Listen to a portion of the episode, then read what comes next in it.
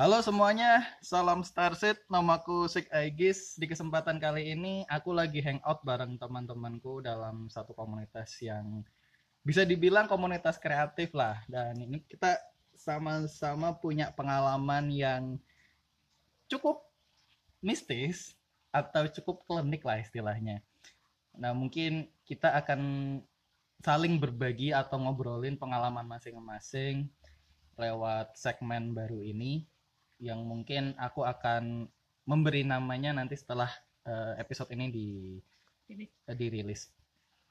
Sebelumnya kita saling kenalan. Namaku Sig Aegis. Terus ada? Halo, namaku Iva. Terus? Namaku Mei. Ya, oke. Kan kita tadi sempat ngobrol-ngobrol kan sebelum akhirnya aku kepikiran untuk membuat episode podcast kali ini. Kita ngobrol-ngobrol masalah apa ya, bisa dibilang masalah pengalaman spiritual atau pengalaman mistis yang pernah kita alami pas waktu kita masih SMA atau kita waktu masih kecil. Nah, kira-kira dari Iva sama Mei sendiri ada nggak yang mau disampaikan dengan pengalaman-pengalaman kalian yang dirasa mistis? Kalau aku sih dulu lumayan sering pernah ngalamin kayak gitu sih, hal-hal kayak gitu sih. Kayak misal pas pertama kali rumah yang sekarang dibangun, itu kan berarti kan pas pertama kali aku tidur sendirian kan. Istilahnya ya mungkin mereka pengen kenalan gitulah, biasa dari mulai didatengin di mimpi, kena tindihan ya? Ketindihan. Ketindihan sampai lihat sosok-sosok yang gak diinginkan lah, bahkan suara-suara juga aku pernah ngalamin sih. Oke. Kalau Mei sendiri ada nggak ya? Pernah, tapi nggak dalam berupa wujud ya, tapi hanya suara-suara gitu. Kalau wujud sih sama sekali belum. Kan kita sempat tadi masalah ketindihan kan, atau istilah lainnya itu sleep paralysis. Pernah nggak sih kalian mengalami kejadian sleep paralysis sendiri gitu ketika kalian mungkin masih SMA atau mostly kita tadi kan sering bahas masalah sleep paralysis itu kita alami pada saat SMA. Nah, pernah nggak kalian mengalami itu gitu? Aku sih pernah ya, malah 2 kali apa berapa kali gitu. Yang paling aku inget banget tuh aku pas tidur, aku nih ngerasa tidur.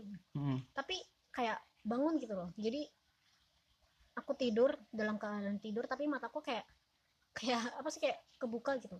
Nah, di situ tuh aku ngerasa kayak ada yang narik tanganku, jadi kayak aku sama nggak tahu apa itu, jadi kayak tarik-tarikan apa, tapi pas aku nyoba narik lagi, pas aku buka mata, padahal aku di situ udah buka mata, gimana tuh? Jadi aku buka mata, tapi di situ aku padahal udah melek, tapi udah pagi, jadi tahu-tahu, terus yang narik siapa gitu, jadi ya paling kayak gitu sih. Terus ada lagi juga pernah, jadi dalam keadaan tidur, aku kan tidur kan posisi miring ke kanan.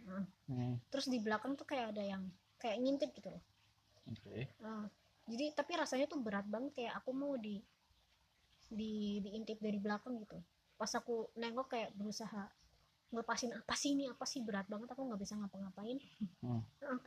Pas udah bisa nengok, tahu-tahu udah pagi, jadi kayak ini kenapa gitu. Jadi kayak rasanya itu kayak tidur dengan mata kebuka gitu ya? Tidur dengan mata kebuka tapi semuanya gelap gitu, tapi ngerasa kayak ada yang nindih gitu di belakang. Ada kayak ngewujud nggak? Enggak sih, kayak lebih ke kayak ada orang lagi megangin sisi aku gitu, kayak mau lu lagi ngapain gitu. Kayak lagi kayak, cari perhatian aja, lo lagi ngapain iya, gitu, lagi ya? Ngapain gitu. Jadi ngerasa kayak berat, kayak badanku makin ketindih gitu nih. Kalau dari Mei sendiri pernah nggak pengalaman sleep paralysis apa tidur dengan satu mata kebuka gitu. Kalau mata kebuka, aku nggak tahu itu mata kebuka apa bukan, tapi kalau misal sebenarnya sih ya tuh sering banget zaman-zaman sekolah itu sering banget. Karena kalau habis pulang dari sekolah itu pasti pulangnya zaman-zaman SMA pulangnya tuh sore sampai jam 5. Jadi kalau ya? Iya capek banget. Sampai jam berapa ya? 3 atau 4 gitu. Tapi kalau udah tidur, apa tidur sore, apa malamnya pasti ada salah satu di setelah jam 4 jam sore tidurnya apa jam malam tidurnya itu di apa ya? Sleep paralysis pasti ada. Tuh cuman ditindihin. Kadang apa namanya? Pernah sih yang paling serem tuh malam banget, malam mungkin tengah malam jam berapa. Itu baru tidur. Tapi kerasanya kayak ada yang nindihin cuma apa namanya? Sosoknya enggak ada. Ya emang enggak ada sih, cuma kayaknya ada. Tapi yang bikin takut gak tau apa, kayak ada tapi takut gitu, gak ada orangnya tapi takut. Jadi kayak semacam perasaan takut yang takutnya bukan karena ditindihin, tapi takutnya kayak anxiety gitu. Enggak kan? Enggak, tapi nggak bisa bangun. Ada nggak bisa bangun, iya. Tapi pas mau bangunnya itu turun dari ranjang, dia ranjangnya itu ya merangkak karena apa nyari kacamata, karena emang saya kan minus. Jadi turun dari ranjang itu nyari kacamata itu berat tapi merangkak. Jadi aku nggak tahu itu ngambil kacamata apa enggak, tapi pas udah ngambil kacamata cuma pakai terus tidur lagi. Oke. Berarti itu aja. Berarti memang kayaknya udah hal yang umum ya, maksudnya gini, rata-rata orang yang sleep paralysis atau yang pernah aku tanyain pasti tidur dengan kondisi mata itu terbuka. Nah, kondisi mata terbuka itu kayak kita tuh sebenarnya melakukan sesuatu tapi kita kayak nggak sadar dan kita kayak sedang tidur gitu loh. Karena aku juga pernah ngalami hal yang sama, sleep paralysis, bahkan ya mungkin parah karena pada saat itu 3 tahun kayaknya ya. 3 tahun ngalamin sleep paralysis, gila ya. Kayak tidur tuh gak pernah sadar. Ya tidur gak sadar sih ya. Gak pernah enak. Tapi bangun-bangun itu selalu, karena mungkin dulu sering subuhan kali ya, bangun-bangun itu kayak gak ada masalah ngantuk di sekolah atau apa. Itu gak pernah. Jujur gak pernah sih. Kayak cuma sleep paralysis. Padahal tidurku tuh gak berkualitas, tapi dalam seharian itu nggak ngantuk. Cuma setelah tidak mengalami sleep paralysis jadi kayak gampang ngantuk sekarang gitu loh. Jam-jam berapa tuh udah sering ngantuk gitu. Cuma kalau ngelihat wujud sih pernah. Kalau aku sih pernah ngelihat wujud. Waktu itu wujudnya seperti kayak tengkorak berapi, ya kayak Ghost Rider lah. Beneran kayak Ghost Rider, cuma warna apinya warna biru gitu waktu itu. Ghost Rider beneran. Iya, warna-warna biru gitu. Dan itu kayak lagi ngobrol gitu. Pas banget di wajah gitu api itu. Itu di mana? Hah? Di rumah. Di rumahku kan emang rumahku agak horor, Bu. Rumahku horor. Nah, jadi ya di rumahku memang bisa dibilang horor tapi anehnya, maksudnya pengalaman-pengalaman mistis yang dulu dialami di rumah itu sekarang udah nggak kerasa mistis, jadi kayak semacam biasa aja lah gitu. Udah terbiasa. Kayaknya mungkin setannya juga udah terbiasa kan. Sudah bosan mengganggu.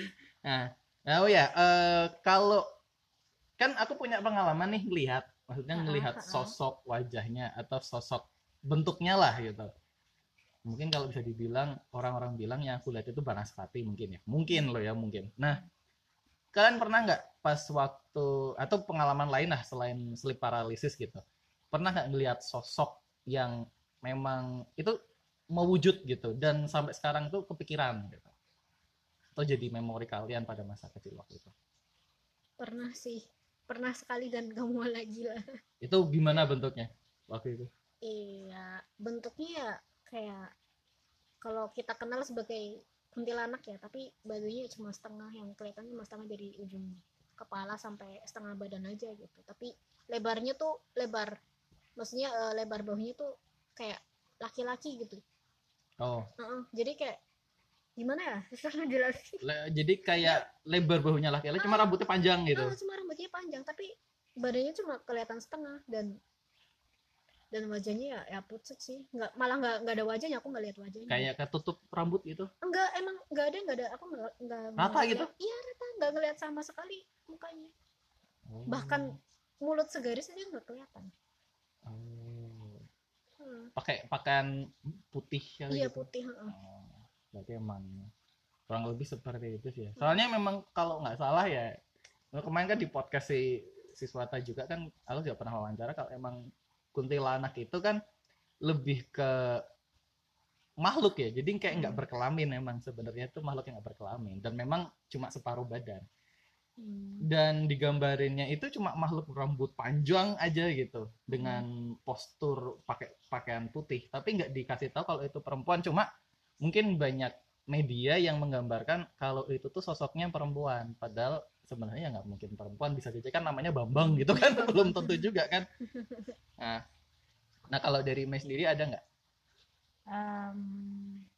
Ada sih, ada coba apa? Oke. Itu sekali doang, aku lihat pernah sekali aja, sekali doang, nggak pernah lihat lagi wujudnya. Kayak apa ya, monster itu tinggi banget, tinggi, tangan kaki ada, cuma kayak tangan kaki pohon gitu kan, kayak manusia pohon gitu. Iya kayak manusia pohon. Ya gitu aja, tapi sekilas lewat pas noleh di belakang tuh nggak ada, tapi pas ku cari sekilas dicari itu ada di pojokan. Matanya tuh bersinar warna kuning putih gitu. Udah sekilas doang, mungkin karena kaget, aku kan cuma nolehnya cuma bentar doang, ada, terus pas balik lagi gini, mana tadi, cuma sebentar doang, nggak lama gitu kan, tapi keinget aja bentuknya, udah gitu aja, nggak yang lain, nggak, cuma itu aja. Kalau wujud sebenarnya mungkin kebanyakan orang pasti beda-beda ya, maksudnya kalau di kita sendiri kan juga beda-beda ya, saya ngelihat sebagai Banaspati, kamu lebih ke kuntilanak, ke lebih manusia pohon, berarti memang mungkin ya kita bisa narik kesimpulan di sini kalau sebenarnya sleep paralysis itu adalah kondisi yang kita melihat makhluk itu secara tidak menentu ya, wujudnya itu memang kita macam-macam lah ya, mungkin itu mungkin tergantung dari lingkungan dan situasi kita pada saat itu kan, lingkungannya juga seperti apa.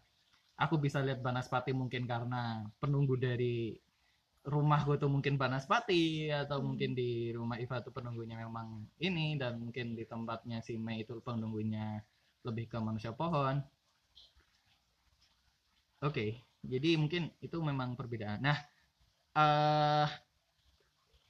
aku sebenarnya cukup punya pengalaman yang bisa dibilang sih kalau supranatural itu pernah. Ini kejadiannya pada saat itu di Jogja. Ya pernah nih waktu itu di Jogja. Kita semua anak-anak kampus di tempatku tuh saling dharma wisata ke sana. Tujuannya cuma buat liburan awalnya. Nah, di perjalanan itu ada satu anak yang memang bisa dibilang dia itu hiperaktif. Hiperaktif banget gitu. Di dalam itu nyanyi dangdut satu album gila. Nah tapi mungkin malam atau sorenya ya, kita baru nyampe di hotel, dia kesurupan. Dan kesurupannya itu kayak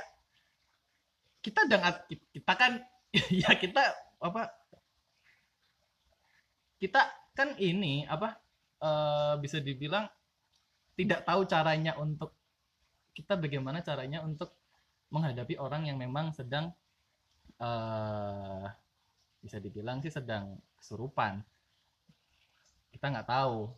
Cuma ya itulah sekelumit kisah yang pernah aku alami ketika aku berdharma wisata itu, yaitu kesurupan pada saat itu. Tapi untungnya sih bisa ditangani.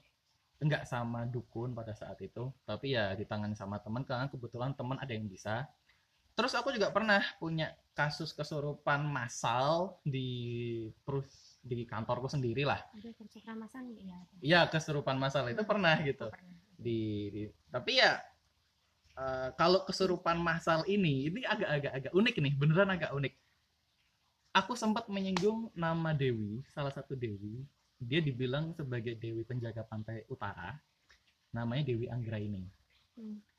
Dia namanya Dewi Anggraini, atau mungkin bisa dibilang Dewi Anggraini ini adalah penunggu pantai utara, atau bisa dibilang juga mungkin kayak nama lain dari Dewi Lanjar mungkin lah ya. Mungkin seperti itu. Nah, kalau dari Iva sendiri sama Mei, ada nggak sih pengalaman yang pada saat Dharma Wisata atau apa gitu? Ada nggak?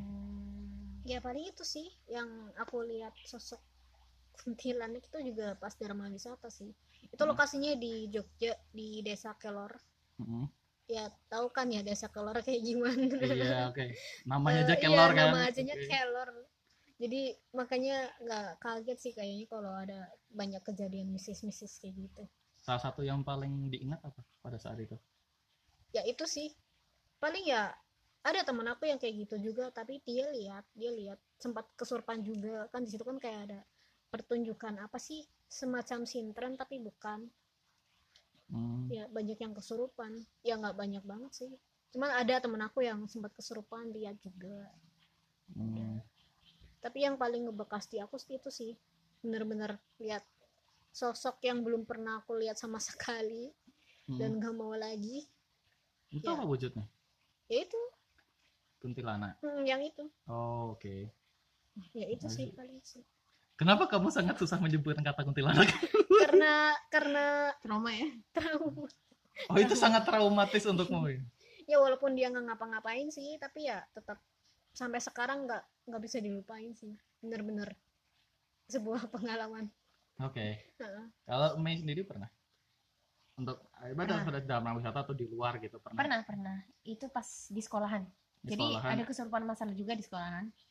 Dan sebelum kejadian ada kesurupan begitu, ini kan nggak tahu mos apalagi ada acara mos apa pelantikan OSIS. Acara pelantikan OSIS ini buat yang peserta-peserta OSISnya itu datang nginepnya di sekolahan. Jadi dari siang sampai pagi besok. Jadi nginep di sekolahan. Nah, ini di tes. Aku nggak tahu kenapa di tesnya malam-malam. Itu mereka ngetes di ruang-ruang kelas-kelas. Ini sekolahnya sekolah jadul. Emang dulunya rumah sakit. Tapi emang benar-benar bentuknya seperti rumah sakit. Memang seperti rumah sakit, bekas rumah sakit. Oke. Itu ada 3 lantai. Lantai bawah, lantai tengah, terus lantai atas lagi. Nah, yang paling atas ini yang horor. Yang paling atas ini yang horor. Nah, ada salah satu siswa apa OSISnya, apa panitia OSISnya, nggak tahu itu siapa. Itu mau mendokumentasi kelas, mendokumentasi buat kegiatannya ya. Itu foto, ngefoto juga kamera itulah digitalnya di bawah, foto. Terus besoknya nggak lama sama temen itu dicek fotonya. Coba lihat deh, ada yang aneh nggak sama foto? Ditanya sama temanku. Terus dia bilang, oh ya ini apa di belakang? Teman saya ini kebetulan yang di foto itu lagi duduk, lagi istirahat, diem, lagi ngobrol sama temennya, ada yang foto gitu. Jadi di belakang itu kontrasnya dinaikin, rada dinaikin. Di belakangnya itu ada wujud kunti gitu lah, wujud kunti. Tapi cuma kayak mukanya itu mangap, rambutnya panjang gitu dari belakang di situ kayak mangap gitu. Nggak lama besoknya pas hari biasa, hari masuk sekolah, lagi pelajaran agama. Teman saya yang di sebelah ini kan emang sudah kebiasaan sering kesurupan gitu kan ya. Emang udah bawaan langganan, dari lahir. Langganan kesurupan. Emang dari lahir emang udah ke bawah lah gitu pokoknya, udah ke bawah. Ya. Terus lagi baca doa untuk memulai pelajaran, tiba-tiba kayak orang ketakutan megang saya kencang-kencang. Terus apa namanya ya? Dia ngeliat atas itu. Tiba-tiba pingsan. Terus tiba-tiba kesurupan, dia nangis-nangis gitu kan. dia bilang hapus itu fotonya, hapus, dia sambil nangis tuh hapus gitu kan ya, sambil marah-marah gitu kan ya, marah-marahnya pokoknya suaranya udah beda gitu kan, dari suara sudah beda, terus dari mimiknya juga udah beda, dia ketawa-ketawa kayak dia yang nggak biasa ketawa, tapi ketawanya jadi serem gitu mukanya. Oke. Okay. Jadi apa namanya, marah cuma gara-gara karena sosok itu di kena dokumentasi. Kan dia ini kena dokumentasi, kena foto, jadi kan nggak terima akhirnya ya semua dikata-katain, diludahin gitu kan.